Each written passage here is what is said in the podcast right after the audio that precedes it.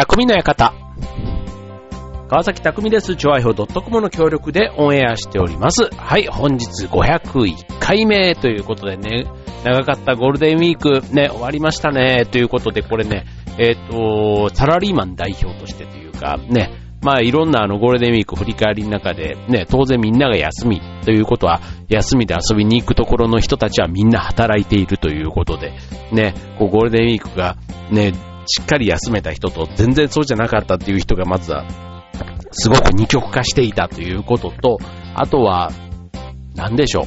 う。うーんと、ね、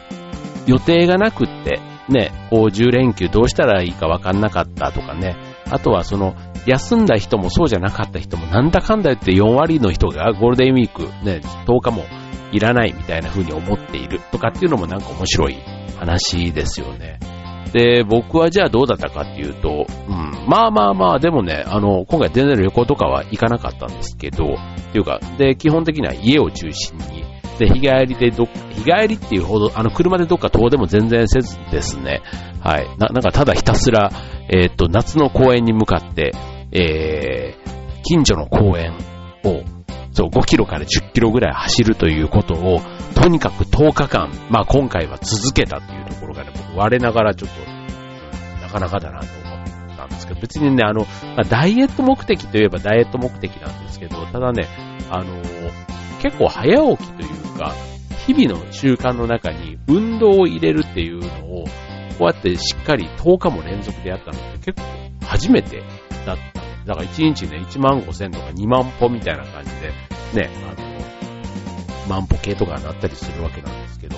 そう。で、そういう習慣をやるとね、結構ね、1日がすごくあの長く感じるというか、充実してるというか、そう、だからそういう過ごし方ができたゴールデンウィークはね、なんか、あ、よかった。なんか老後のね、えー、っと、充実した毎日ってこういうことなのかなとか、なんかね、もう20年後ぐらい先のそういう老後のね、イメージを思い浮かばせるような、そんなゴールデンウィークでしたけどもね。はい。まあでもあの、休み、ね、だから普段、こう、仕事っていうね、こう、会社といった、こう、行き場所があるっていうのは、すごいありがたいことだなとかちょっと思ったり、改めてしましたけど、ね。はい、まあ皆さん、どんなゴールデンウィークをお過ごしだったんでしょうかね。はい。で、改めてね、まあ、このゴールデンウィーク明けの今週ね、まあ、普通にもう、あの、令和っていう話もね、もうなんか令和ブームも一気になんか休みの、休み明けとともに、ね、特段なんか話題にあんまり、ね、テレビもそうですけども、あの、あんまりこう、普段の会話の中でもね、えー、話題にあんまり出なくなったかなっていう感じがします。はい。まあ確かにね、平成がね、まあ終わる頃は平成最後のとかね、平成のなんとかの総集編とかしてたくさんやってるんで、平成っていう言葉はすごくたくさん聞きましたし、まあ令和もね、ゴールデンウィーク終わるまではね、なんか、令和初のなんとかでとかね、結構いろんな、あのー、SNS とかでもね、たくさん見ましたけども、急にね、なんかその、ゴールデンウィーク明けてからは、本当テレビとかでもほとんど言葉も聞かなくなっちゃったなっていう、そんな印象ですけども、はい。で、改めてね、まあ仕事が始まり、まあ5月という季節はね、まあなんかあの、えー、社会人というか、ね、こう、5月病ですか、学生とかでもね、まあ5月病なんて、まあ、ちなみにも言われたりしますし、あとは、うーん、まあちょっとね、4月のバタバタ感がちょっと落ち着いて、で、5月のゴールデンウィークのね、その休み明けの、ちょっと、あの、スロースタートな、そんな週を迎えてる人も多いのかな。まあ、ちょっと今日はね、えー、そんな週ということで、まあ、先週はね、えー、500回目の放送ということで、ちょっと意気揚々とお届けしましたが、はい、えっ、ー、と、今週はね、えー、テーマ、イケメンでお送りしたいと思います。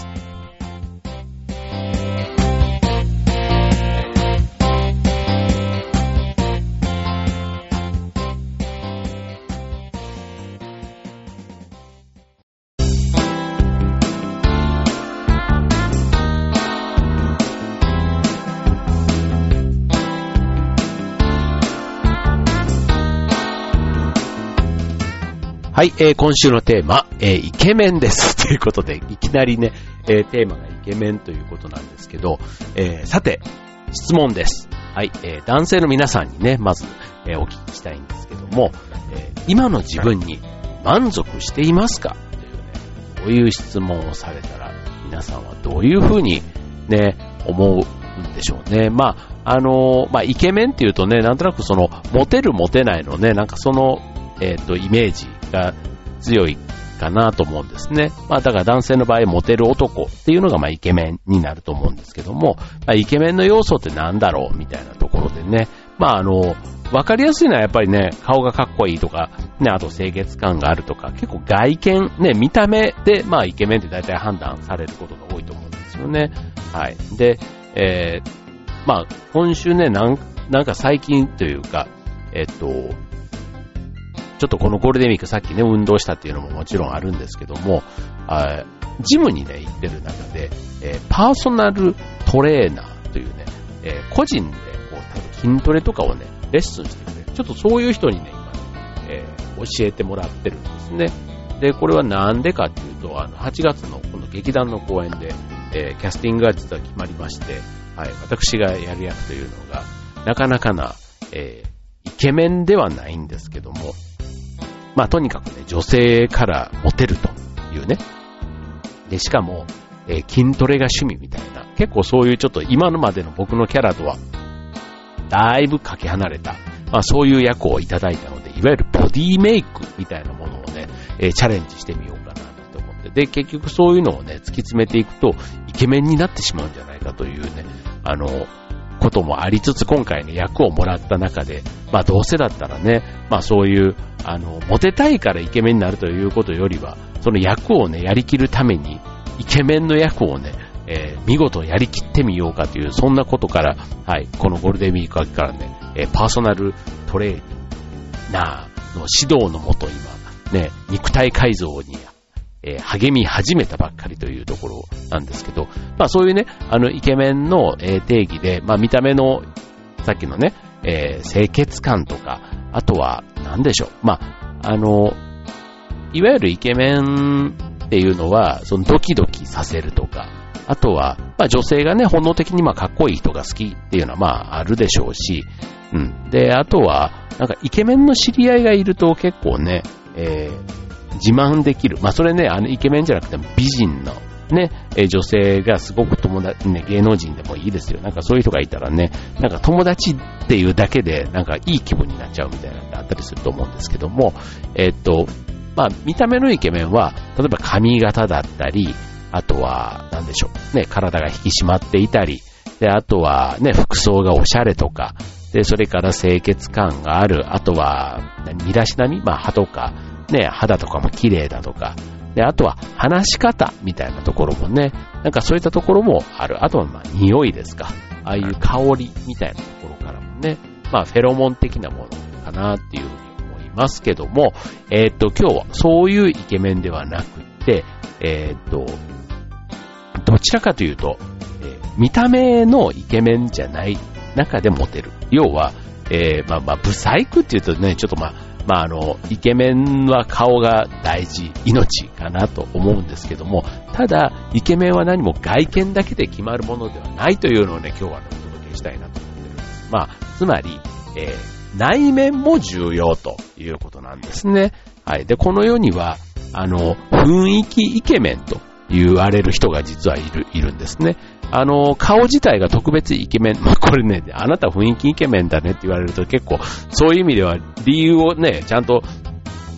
突き詰めるとちょっとショックかもしれないんですけども、顔が特別イケメンではないけども、雰囲気がそう思える、思わせる、そういう人のことなんですね。はい。だから、まあ、必ずしも顔がかっこよく、あんまりこう強調しなくてもいいと思うんですけども、はい。で、えー、っと、だからって別にブサイクがいいとかそういうことではなくて、イケメンの種類としてね、まあ、雰囲気イケメンというあのジャンルがあるということで、はい、今日はね、雰囲気イケメンをね、まあ、中心に、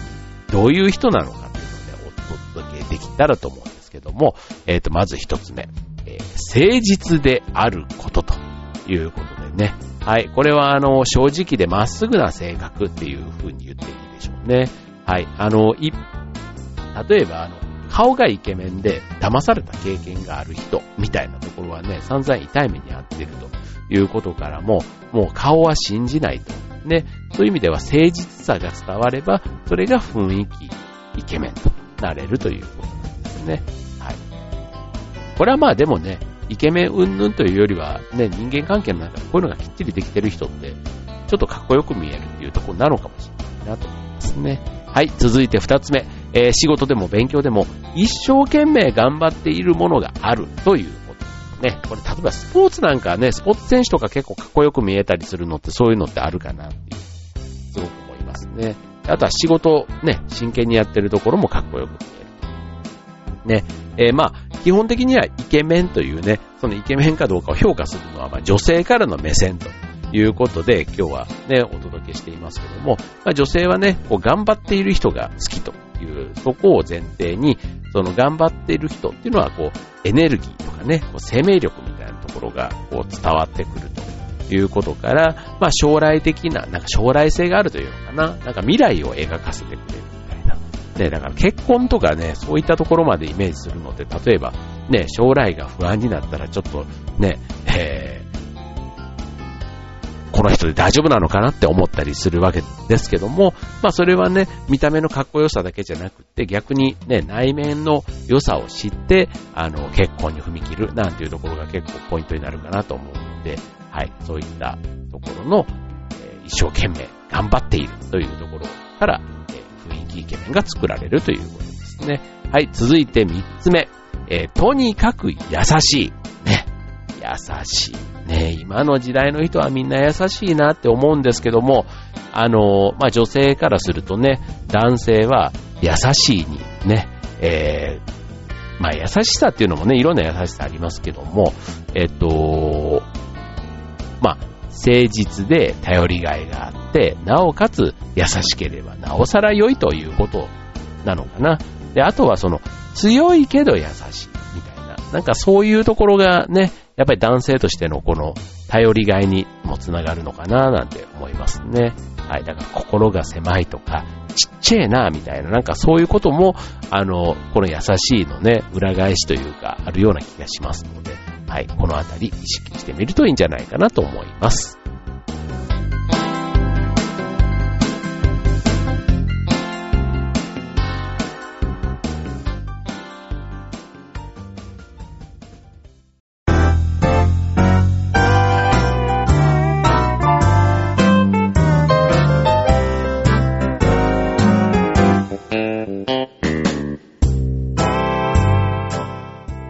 はい、えー、今週の匠の方はイケメンということでお送りしております。はい、えー、じゃあ続いてイケメンね、それこそラーメン、つけ麺、僕イケメンっていうね、なんかあの、いう、あれはなんだ、ギャグですね。ギャグでいいんだよね。はい。もうね、一世を風靡したというか、ね、なんか印象に僕の中では結構残るんですけど、はい。まあ、ああいうね、まあだから、本当のイケメンがあれをやっちゃうとまただし、中途半端なイケメンがやるから、あのギャグはね、きっと、だから、可能栄光さんがやっているというところになんかね、こう、面白みというか、あるんだな。あと、嫌味じゃないっていうところがね、まず、ね。はい。で、続いて、えー、雰囲気イケメン、ね、えー、の作り方ということで、ね、決して見た目が、あの、ね、そうじゃ、男前じゃなかったからといって、ね、イケメンになれか、ないかというと、そんなことはありませんよ、ということで、雰囲気イケメンのポイントということで4つ目。気遣い上手。ね、これさっきのね、3つ目でご紹介した優しさともちょっと繋がるところあると思いますけども、優しさの中に気遣いがあると。ね、えー、っと、まあこれね、例えば、えっ、と、ここまでやりすぎると、なんかね、気を使われてるっていうのが向こうに伝わって、逆に迷惑に思う人もいるんじゃないか。だから、やらない方がマシっていうね、なんかそういうふうに思う人いるかもしれないけども、意外とね、あの、そう、やってみてもそんなに迷惑じゃないというか、ね、あの、そういうことって多いんじゃないかなと思います。だから、あの、相手に迷惑をかけるからしないのではなくて、え、っと、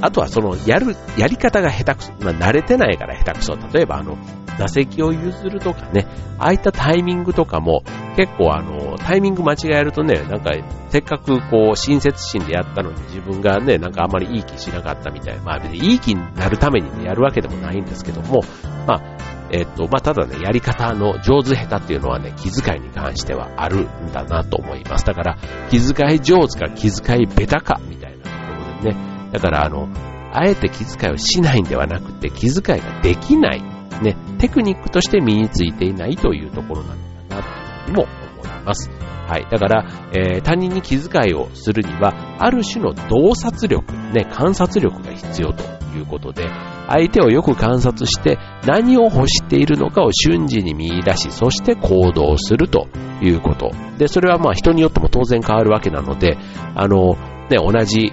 えー、ことっていうか、人が違えば、ね、前の場合、ね、前の人にはこれでよかったけども、ね、今の人だったら同じことをやっても嫌がられたりっていうところは洞察力が甘いということになるということですね。気遣い度結構難しいですよね。はい。まあ、ただね、これ上手な人っていうのも当然いるわけで、まあ、この気遣い、ね、マスターすれば、きっとね、大きな武器になる。ね、えー、雰囲気イケメンというか、これ結構ビジネスの中でも、成功するにはこの部分すごく大事かな。人間関係作っていく上でもとても気遣いって大事かなというふうに思いますね。はい、続いて、えー、5つ目。ポジティブである。ね。これはあの、逆を言えばネガティブであるというところには、えー、イケメンのにはなれないということに、ね、ダサ面になってしまうということなんですけども、えー、ポジティブさに惹かれるというところは、これね別にあの、イケメンというか男性、同性から見てもそうね、思うとこってありますし、あとはまあ当然異性から見てもね、まあ、あの、うじうじというかネガティブなことばっかり言うよりは、まあちょっと楽観的というかね、それぐらいの方が、あの、かっこよく見えるというか、またそれもね、えー、頼れる、ね、未来が明るく見えるというところなのかなと思いますけども、あのー、まあ、自分は同性みたいなね、まあそういうちょっとネガティブな感じ？なんか誘っても、ああ、自分はとかって言うと、まああの、あ大丈夫ってちょっと同情もしたくなる反面、毎回毎回そう言われるともういいやってなっちゃうみたいなね。そう。だから、えそういうと、人はやっぱりネガティブなイメージがね、わ、あの、植え付けられるし、まあ逆に失敗をしてもへこたれずに前を向き、何度も何度も立ち直る人。まあそういう人がまあ一般的にポジティブと言われる人。で、そういう人はなんか周りにもね、えー、そういう場面があった時にも、ね、自分の経験も含めて、なんか、こう前向きにというかポジティブに導いてくれそうな気がするので、まああの、例えばね、さっきのその将来をね、明るく描けるかみたいなところも、ね、こう当然ね、一緒に暮らすとか結婚とかすれば楽しいことばっかりじゃなくて大変な場面もあると思うんですけども、そ、そんな苦難をね、まあ、苦労を一緒に乗り越えられるんじゃないか、みたいなね、何の根拠もないけども、なんかそういうところに、ちょっとあの、確証というか、あの、自分の中でね、自信というか、ね、得られたりすると、まあ結婚とかね、付き合ったりそういうところになっていくし、まあ、ポジティブな人の魅力って多分そういうところに出てくるんじゃないかな、なんてますね。はい。で、続いて6つ目。ね、えー、人生を楽しんで充実させようとしている。まあこれもね、あの同じ時間ね、人間というか誰でも1日24時間というところは同じなわけですから、まあそれをね、えっ、ー、と、ね、どうせなら、ね、面白おかしくというか、ね、楽しく過ごせてる方がいいでしょうということかなと思います。はい。まあ、あの、イケメンになるというのが、まあ、モテたいからなのか、楽しく生きたいからなのか、まあ、そういう話になっていくと思うんですけども、まあ、雰囲気イケメンの雰囲気のところはね、結局、だから内面の話なので、まあ、そういう人生、ね、自分が楽しくね、こだわりというか、ね、やってる人っていうのは、やっぱりなんか、あの、見た目とかじゃなくて、なんか動物と自然界がね、そういう意味では、なんかどれも美しく見える、ね、自然で生きているものが、全部なんか、それぞれ、ね、それぞれの個性が美しく見えるみたいなところは、やっぱりね、人生を楽しんでるというか、させているからなんだろうなぁなんて。だから自然が感動するっていうのはそういうことなのかなって思いますね。はい。最後、あ最後、最後、まあ最後ね、えー、7つ目。大切にしているものがある。ね。これはあの、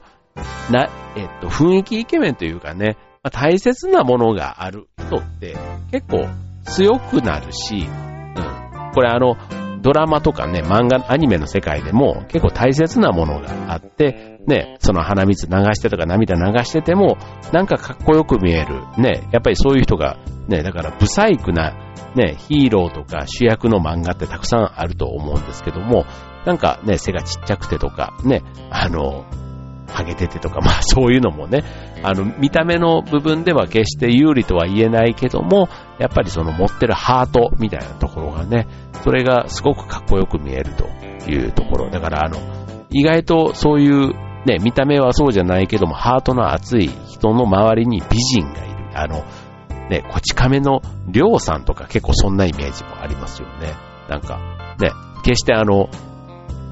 いや、りょうさん自体はね、すごいあのかっこいいというか、ね、え、かっこいいというかね、なんか人間として好きみたいなところのね、えで、しかもね、だらしないダメなところもいっぱいあるんですけども、まあそれでもね、周りには結構美人がこうたくさんいてみたいな、なんかそういうのにね、結構近いものがあるのかな、というふうに思います。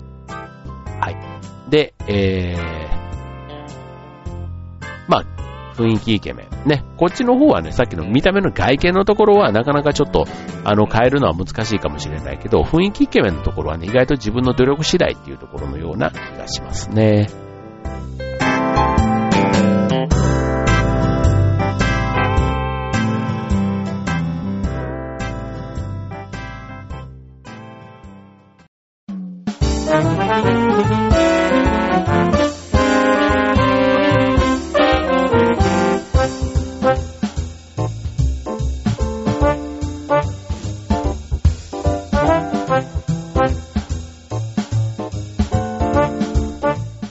はい、えー、今日のテーマはイケメンテーマにお送りいたしましたということでね、まあ雰囲気イケメン。ね、これは誰でもみんな、あの、目指そうと思えば目指せるところだし、意外とこれね、えー、っと、別に女性からモテるとかだけじゃなくって、えー、っと、後輩とかね、えー、同性からでもそうですし、なんかそういう人間関係を円滑にさせるという意味での、えー、雰囲気イケメンね、目指すのはみんな目指せばいいんじゃないかなって思いますけども、えっと、イケメンたち、ね、えー、悩みっていうのもね、一方であるそうなんで、これちょっとね、ご紹介したいと思うんですけども、イケメンの悩み。まあさっきのね、えー、見た目の話で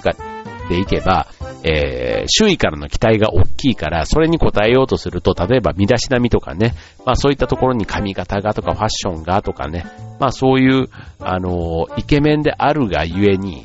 え、なんか自分に対してのハードルが高くなるっていうのかな、まあプレッシャーがかかるみたいなね、まあそういったところが一つあると。まあでもね、えー、それがまた、あの、筋トレのようにね、えー、自分を磨くきっかけにもなるっていうところはあるかもしれないですけどね。まあただね、周りの目を気にしすぎてね、だんだん、なんか人のためにおしゃれをするみたいな風になってっちゃうと、それはそれでちょっと残念かなっていう気もしますよね。はい。あとは、モテすぎて疲れるとかね。あのー、まあ、まあ、はってね、なんか、な、なんだってってなるかもしれないですけど、まあ食べ物で言えばね、例えばあの毎日ステーキとかね、寿司ばっかり食べてたらね、さすがにちょっとなんか飽きるみたいな感じ。だからモテるっていうことがすごく憧れというか贅沢な話なんですけども、まあ贅沢なものばっかりをね、えー、ずっとその環境にいると、もうそれはそれでいいや、ね。だから時々こう、あの、も寿司を食べたら美味しいっていう、ね、焼肉を食べたいっていうのと一緒で、時々モテてたらいい。だから芸能人のね、ジャニーズの子たちなんかは結構こういうことなのかなって思ったりもしますけどね。はい。まあ、いつもね、人の目、ね、目にさらされというか。まあでもね、やっぱりね、ああいう職業をね、何十年もやれる人っていうのは、またそれはそれでね、天性のこう才能というか、ね、見た目の良さだけじゃなくて、やっぱりそれをね、こう維持というか、ね、時代を超えて、ね、なんかその、視聴者に伝えていく。特にね、別に身内でもなければ、その内面なんてなかなか伝わりづらいところってあるじゃないですか。で、一方でこのね、情報のね、この SNS でインターネットでね、すごくこう、テレビのね、見た目のところだけじゃなくて、そのプライベートみたいなところとの境がすごく薄くなってる時代なので、何をもってモテて何をもって嫌われてっていうところもね、結構あの、紙一重みたいなところってあるような気がするんですよね。はい。だからそういう意味での疲れる。ねはい。あとはまあ、モテすぎると、えー、彼女から浮気とかの心配をされるとかね。はい。で、あとは、えー、なんなんでしょう。えー、注目度が高いから、あの、劣化がバレやすい。ね。これあの、もともとね、例えばあの、10代の頃から30代に見れてた人なんていうのは、その年のギャップみたいなところがだんだん埋まっていってって言われますけども、若い頃にすごいこうかっこよかった人が10年、15年で、その劣化した時に、あの時はそうだったのにっていうふうに言われちゃうところ、まあね、あの、あの時はイケメンだったのに、てんてんてんみたいな、あの、ね、だから当時の栄光みたいなところがね、こう、改めてクローズアップされるって意味では、それをね、どう維持していくかみたいなところのプレッシャーってきっとイケメンならではの悩みとしてあるんだろうなというふうに思います。はい、ということで、えー、まあ、結局ね、何がイケメンか、ね、見た目のイケメンもそうだし、今日言った雰囲気イケメンというのももちろんありますけども、えー、結局の本当のイケメンというのは、えー自分のイケメンさに気づいていないケメン。ね。あのー、っていうのが一番実はナチュラルでかっこいいということなのかなというふうに思います。はい、あのー、ね、あのー、お金を例えばね、持ってるだとか、ね、見た目のなんかを手に入れてたとしても、まあそれをね、どういうふうにこう見せるかというか、ね、あんまりこうそこにね、こう人の目を気にしすぎると、結局なんかね、その人の本当の良さみたいなところがちょっと隠れちゃうのかななんていうふうに思いますし、えー、っと、まあもちろんね、えー、お金を手に入れるだとか、ね、なんかモテる要素、その経済的なものをね、見た目だけではなくて、いろんなところにね、イケメンのその構成の要素はありますし、さっきの雰囲気イケメンみたいなね、えー、っと、見た目とかじゃない、その内面みたいなところで、ね、その人のイケメンさを見せる機会はあるかなと思うんですけども、結局のところね、あんまりね、そういうことに興味がない人みたいな方が、なんか長い目で見るとね、なんかイケメン感ってあるのかな、みたいな風に、なんか思えてきますね。はい、ということで、まあ、えっ、ー、と、今度の8月の劇団の20周年公演、ね、8月2、3、4で、6人の霊場というね、えー、霊場ですので、その霊場とね、えー、私演じます。えー、モテ男がどういうね、話を展開していくのかというところを楽しみにしていただけたらと思うんですけども、はい、まあ僕もね、ケメン度まだ始めたばかりですので、はい、まあどうなるかはね、ぜひ当日の舞台でお楽しみいただければと思います。はい、ということで今週の匠の館ここまで。バイバーイ。